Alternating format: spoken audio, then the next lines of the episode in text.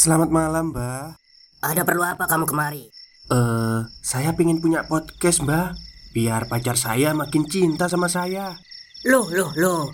Mau bikin podcast kok tanya dukun? Sekarang kamu download aplikasi Anchor.fm. Di situ kamu bisa buat podcast gratis dan podcast kamu bisa didistribusikan ke platform mana pun. Dan di aplikasi atau website Anchor.fm juga terdapat fitur-fitur yang memudahkan kamu untuk membuat podcast. Oh, gitu ya, Mbak. Kalau gitu, saya boleh minta password wifi-nya, Mbak. Buat apa? Buat download Anchor.fm, Mbak.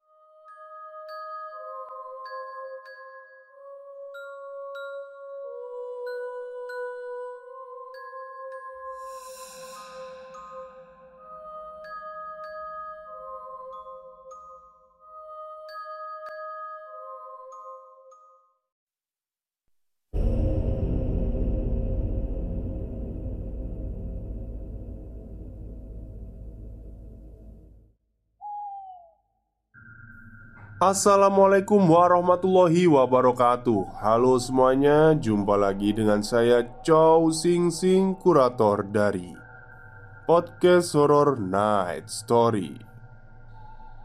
Halo, apa kabar semuanya? Semoga kalian semua sehat-sehat ya. Dan kemarin sebenarnya cerita ini saya upload cuman karena saya sakit flu berat.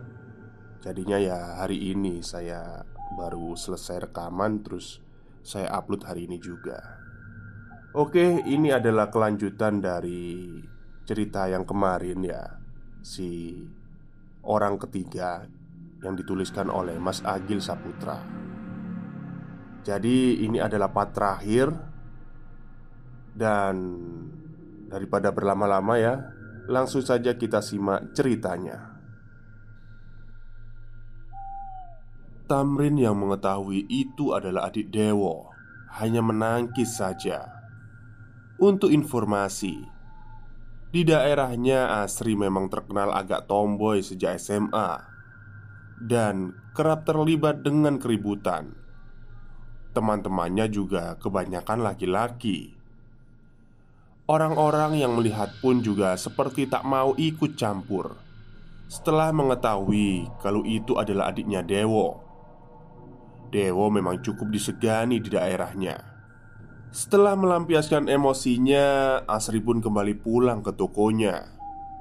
Singkat cerita, malam harinya Tamrin datang ke rumah Dewo, ditemani dua orang kawannya. Terlihat luka yang sudah ditutupi di ubun-ubunnya. Sepertinya itu luka yang disebabkan oleh serangan Asri tadi siang.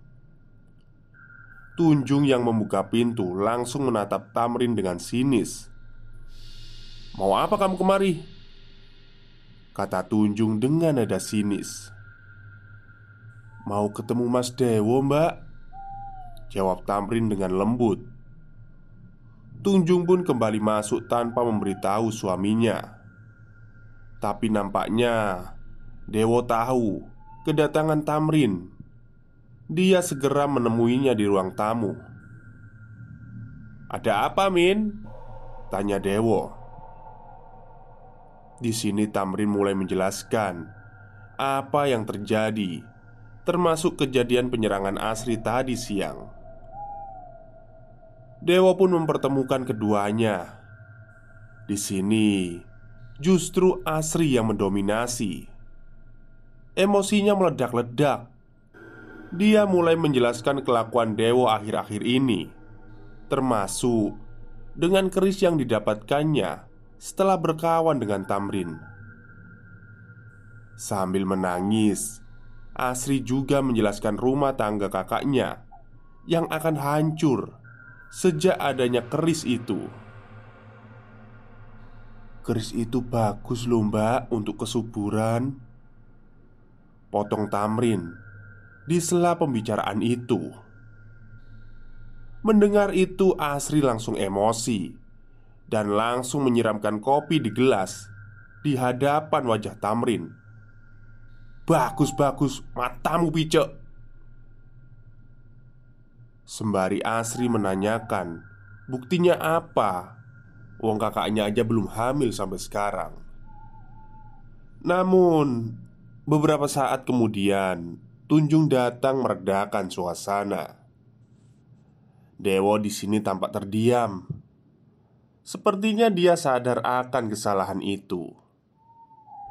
Dalam pembicaraan tadi, Asri meminta keris itu agar dibawa Tamrin atau dibuang saja. Tapi nyatanya, hal itu tidak terjadi, dan Tamrin pun pulang. Namun, sejak pertemuan itu, Dewo kini mulai berubah. Dia tak lagi menyentuh kerisnya Walau dia tak mencoba untuk membuangnya atau memberikannya kepada Tamrin. Dewa mulai mencoba memperbaiki hubungannya dengan Tunjung istrinya. Di sini Asri yang melihat itu tentu merasa lega. Ternyata kearoganannya bisa mengubah kakaknya kembali seperti dulu Yang jelas semua itu ia lakukan semata-mata karena dia sayang dan peduli dengan kakaknya. Tapi tanpa mereka semua tahu, kelegaan itu tak berlangsung lama. Karena berubahnya Dewo berubah menjadi sebuah petaka baru. Sejak berubahnya Dewo menjadi baik kembali, Kotak tempat disimpannya si lencir kemuning itu sering berbunyi sendiri. Setiap malam juga sering terlihat seorang wanita berlalu lalang di luar kamar. Tunjung sempat menyuruh suaminya untuk melarung atau membuangnya saja.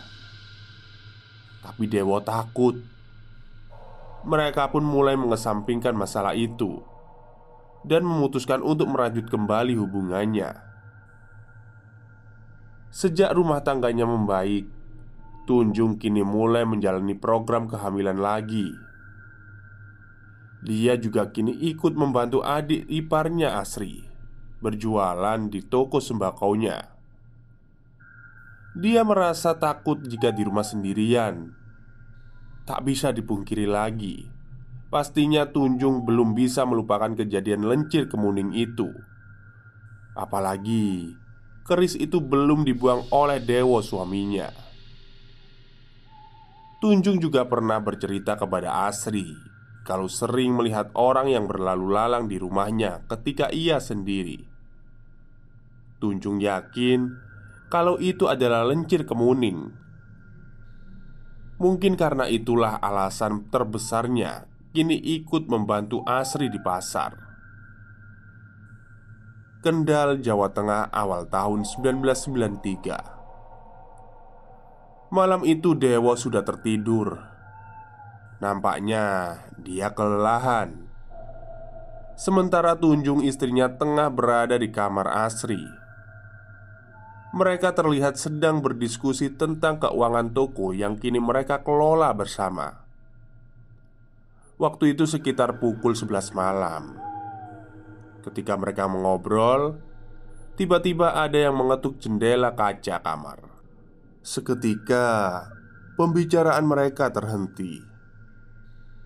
Tunjung dan Asri sama-sama melihat ke arah jendela yang memang tirainya masih terbuka, dan ketukan itu terjadi lagi, tapi terlihat jelas tangan yang mengetuknya. Mereka semua tercengang melihat ukuran tangannya yang tak wajar serta kukunya yang panjang. Mereka sama-sama tertegun. Pandangannya hanya menuju pada tangan itu, yang akhirnya terlihat membuka dan menggedor lagi. Kali ini dengan lima telapaknya. Melihat itu, mereka segera menjauhkan posisinya. Tunjung terlihat pucat ketakutan.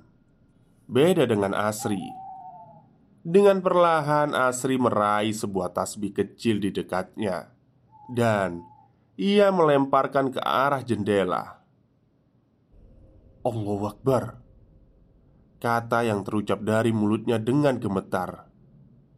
Siapa kamu? Gak usah ganggu-ganggu Kata Asri dengan terbata-bata Dan perlahan tangan itu pun turun hilang dari kaca jendela.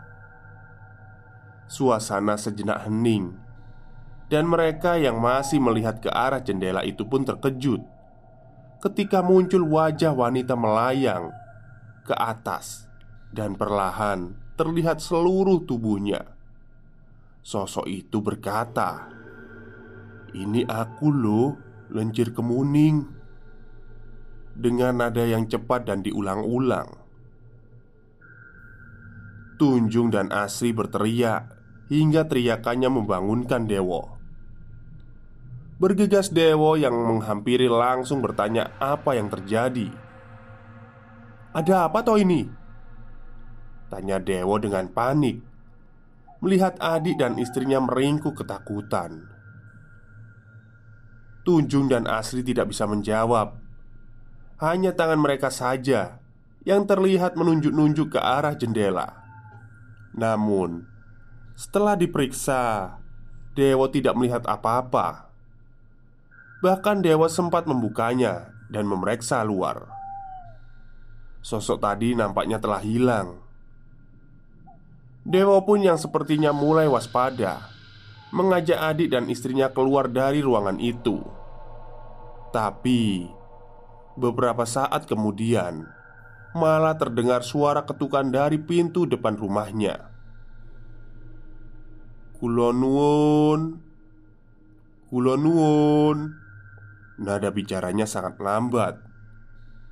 Begitu juga dengan irama ketukannya. Seketika mereka saling bertatapan mendengar suara itu. "Bukaan, Mas," kata Asri kepada kakaknya. Si Dewa mulai ciut nyalinya dan menggelengkan kepalanya serta berkata, "Aku tahu siapa itu." Kulonun Kulonun Suara ketukan itu masih berlanjut dengan irama dan suara yang semakin mengencang. Tunjung terlihat menangis, dan Asri menutup telinganya. Di sini, Dewo mulai mengumpulkan keberaniannya dan berkata, "Pergi kamu, aku sudah tidak bisa lagi," kata Dewo dengan sangat terbata. Suara dan ketukan itu pun seketika berhenti setelah Dewo berucap.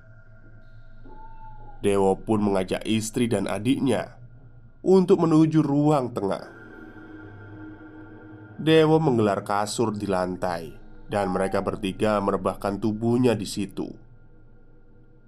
Suasana nampak canggung, seperti tak ada lagi yang pantas untuk diobrolkan. Waktu menunjukkan hampir setengah malam mereka bertiga masih terjaga, saling diam hingga akhirnya Dewo menangis. Dia meminta maaf kepada adik dan istrinya tentang semua yang telah terjadi. Momen haru pun terjadi ketika mereka saling memaafkan. Dewo juga berjanji akan membuang keris itu besok hari. Singkat cerita, esok pun tiba. Dengan kejadian semalam, mereka bertiga menjadi lebih dekat. Asri dan Tunjung tak lagi canggung bertanya soal keadaan Dewo sekarang. Hari ini adalah hari pelarungan keris itu. Harusnya, karena saat Dewo sarapan, tiba-tiba saja dia batuk-batuk dan memuntahkan darah Sesak banget Kata Dewa sembari memukul-mukul dadanya Tentu keadaan itu membuat Asri dan Tunjung panik di sini Asri langsung memapa kakaknya menuju mobil dan hendak membawanya ke rumah sakit. Namun, Dewo mencegahnya. Saat ini Dewo hanya mau duduk saja di kursi.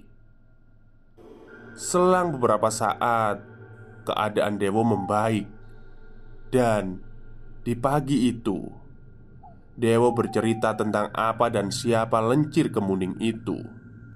Jadi, itu semua berasal dari keputusasaan seorang dewo yang tak kunjung mempunyai anak.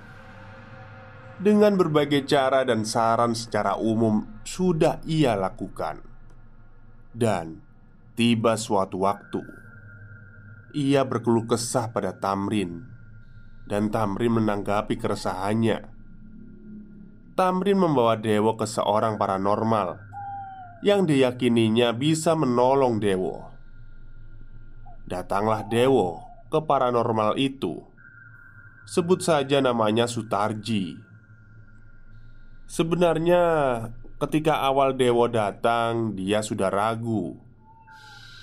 Tapi karena testimoni Tamrin yang sangat meyakinkan, Dewo mulai percaya dengan Sutarji si paranormal itu. Diterawanglah Dewo oleh Sutarji. Syaratnya juga masih wajar. Sutarji meminta nama lengkap serta weton Dewo dan istrinya. Setelah proses penerawangan, Sutarji berkata kepada Dewo, dan kata-kata inilah yang membuat putus asa. Dengan tanpa memikirkan perasaan, Sutarji berkata, "Istrimu itu subur, tapi kamu yang mandul." Kata Sutarji dengan lugas. Karena sudah terpengaruh testimoni dari Tamrin Dewo pun percaya dengan perkataan Sutarji Dewo jelas shock mendengar kata itu Dia pun pergi Tapi Belum sempat Dewo menanggapi perkataan itu Sutarji langsung berkata Tapi masih ada jalan kok Mendengar itu Tentu Dewa seperti mempunyai harapan lagi. Dengan antusias, Dewa menyambut perkataan Sutarji dengan sebuah pertanyaan yang intinya, bagaimana caranya memperoleh tujuan itu. Stop, stop, kita break sebentar. Jadi, gimana? Kalian pengen punya podcast seperti saya? Jangan pakai dukun, pakai anchor Download sekarang juga gratis. Singkat cerita Sutarji pun mengeluarkan keris dari bawah kolong mejanya Intinya dia bercerita Bahwa keris ini bisa membawa kesuburan Tapi ada maharnya. Waktu itu dewa lelaki yang sedang butuh harapan itu memahar kerisnya dengan harga kisaran 500 ribu Yang mungkin adalah uang cukup banyak di tahun itu. Tapi ternyata Bukan kesuburan yang Dewa dapatkan Justru kekacauan Malah terjadi di dalam hidupnya Ya begitulah kira-kira bagaimana si lencir kemuning bisa sampai di tangan Dewo dalam pembicaraan itu, Asri dan Tunjung sempat bertanya, "Kenapa tidak dikembalikan saja kerisnya kepada Sutarji?" Ternyata inginnya Dewo juga begitu. Tapi Sutarji sudah tidak bisa ditemui lagi. Karena Sutarji sudah meninggal Selang 4-5 hari setelah menyerahkan keris itu. Pembicaraan pun usai. Hari itu juga Sebenarnya Dewa ingin tetap melarung keris itu. Dewa mencoba untuk menepati janjinya semalam. Tapi Tiba-tiba saja Pagi itu turun hujan yang sangat deras. Dewa pun hari itu urung untuk melarung keris Setelah dicegah oleh istri dan adiknya. Singkat cerita malam pun tiba Kira-kira pukul 9 malam. Tunjung, Dewo, dan Asri beranjak tidur. Tentu mereka berharap malam ini akan baik-baik saja Tapi tidak. Sekitar pukul satu malam Asri adik Dewo menghampiri ke kamar kakaknya. Ia membangunkan Dewo dan Tunjung. Sembari masih memeluk bantal. Asri nampak ketakutan. Ia mengaku melihat kaki yang berlalu lalang dari kolong tirai pintu kamarnya. Setelah sebelumnya pintunya terbuka sendiri. Asri pun meminta Dewo untuk mengambilkan kasur lantai di ruang tengah. Malam ini Asri hendak tidur bersama Dewo dan kakak iparnya. Dewo pun mengiyakan permintaan Asri. Mereka bertiga pun kini mencoba untuk tidur di ruangan yang sama. Tapi sekitar pukul 2-3 pagi, mereka semua terbangun dengan waktu yang hampir bersamaan karena mendengar suara wanita yang menangis. Tangisannya jelas dan kadang seperti jauh, kadang seperti mendekat. Mereka bertiga mulai saling merapat, dan mau tak mau, mereka harus tetap mendengar suara tangisan itu lagi. Tiba-tiba terdengar suara kaki melangkah dari luar jendela, diiringi dengan suara tangisan. Perlahan, suara itu menjauh dan mendekat kembali, melewati jendela kamar itu. Namun, kali ini suara langkah itu terhenti, berganti suara tangis lagi yang sekarang menetap tak berpindah dari balik jendela.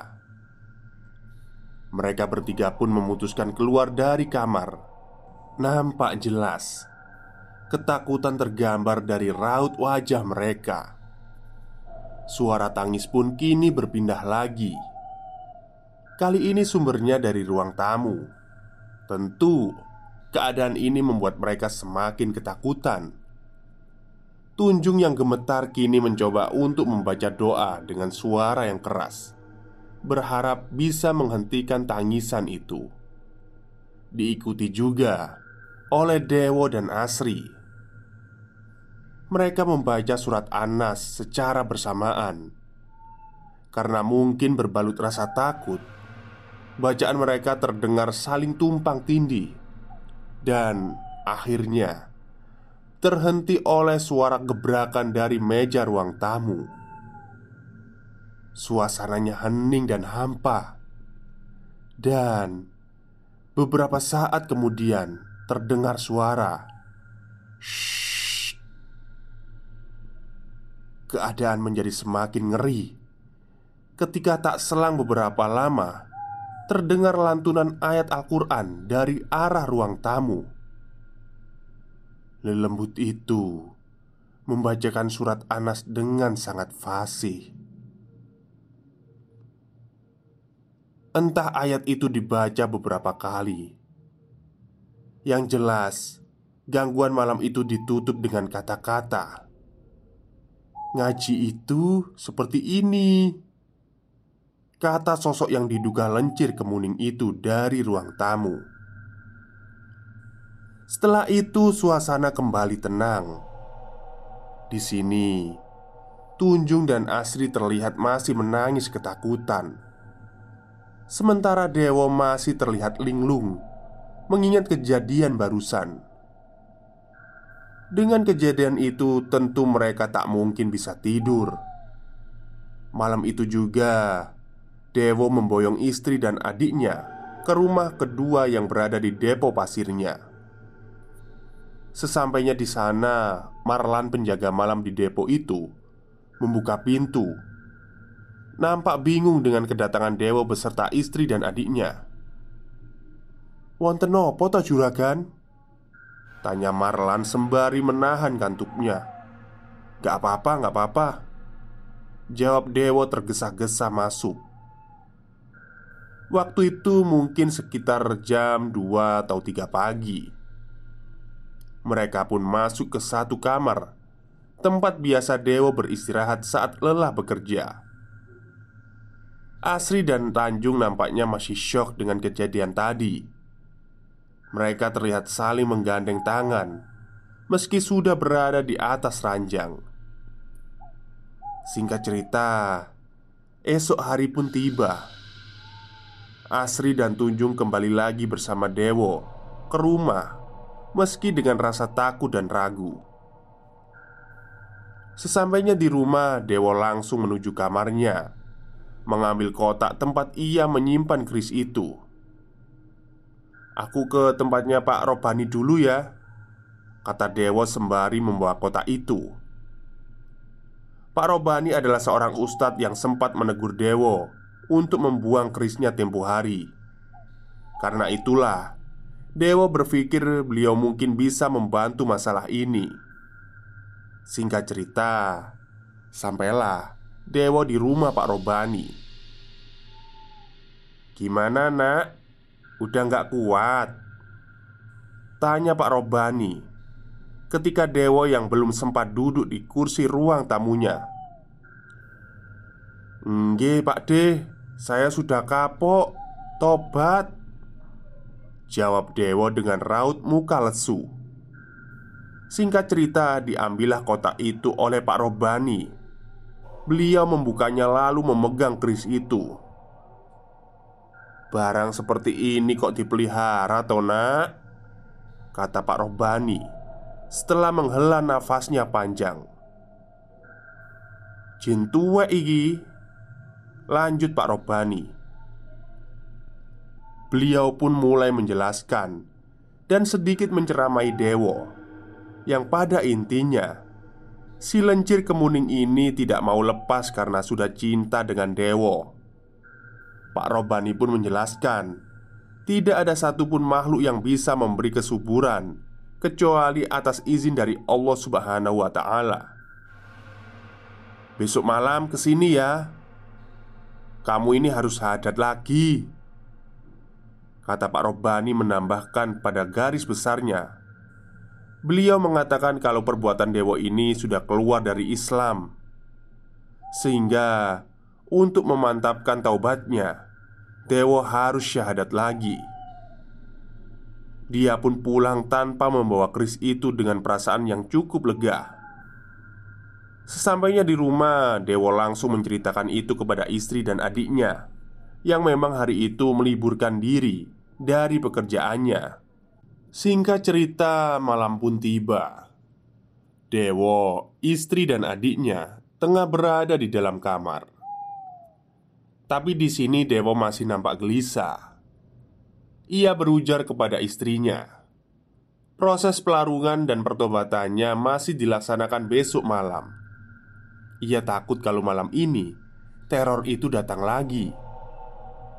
Namun, belum juga Dewa selesai bicara Ada suara tangisan Sumbernya diduga dari sudut ruang tamunya Suasana yang tadi biasa saja Berubah menjadi semakin tegang Ketika Asri menyusul kakaknya di kamar. Dengar gak? Kata Asri Sembari merapat ke tempat tidur kakaknya. Tangisan itu semakin mendekat Diiringi suara gesekan Yang seperti berasal dari lantai rumahnya.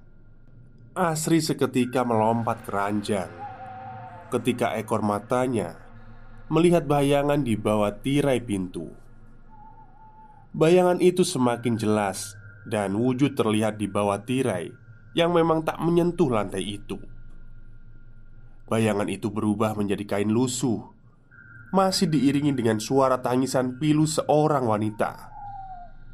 Suaranya benar-benar jelas.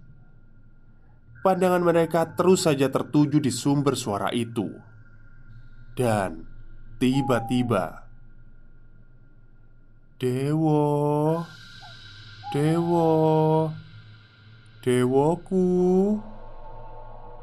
Begitu suara sosok berkain lusuh itu Sembari masih menangis Asri dan Tunjung ketakutan Memalingkan pandangannya dan menutup kedua telinganya Sementara Dewo masih memandangi sosok yang hanya terlihat bagian bawahnya saja itu Namun Satu kedipan mata Tiba-tiba sosok itu sudah berada di dalam kamar Merangkak mendekati Tunjung, Dewo, dan Asri yang berada di atas ranjang.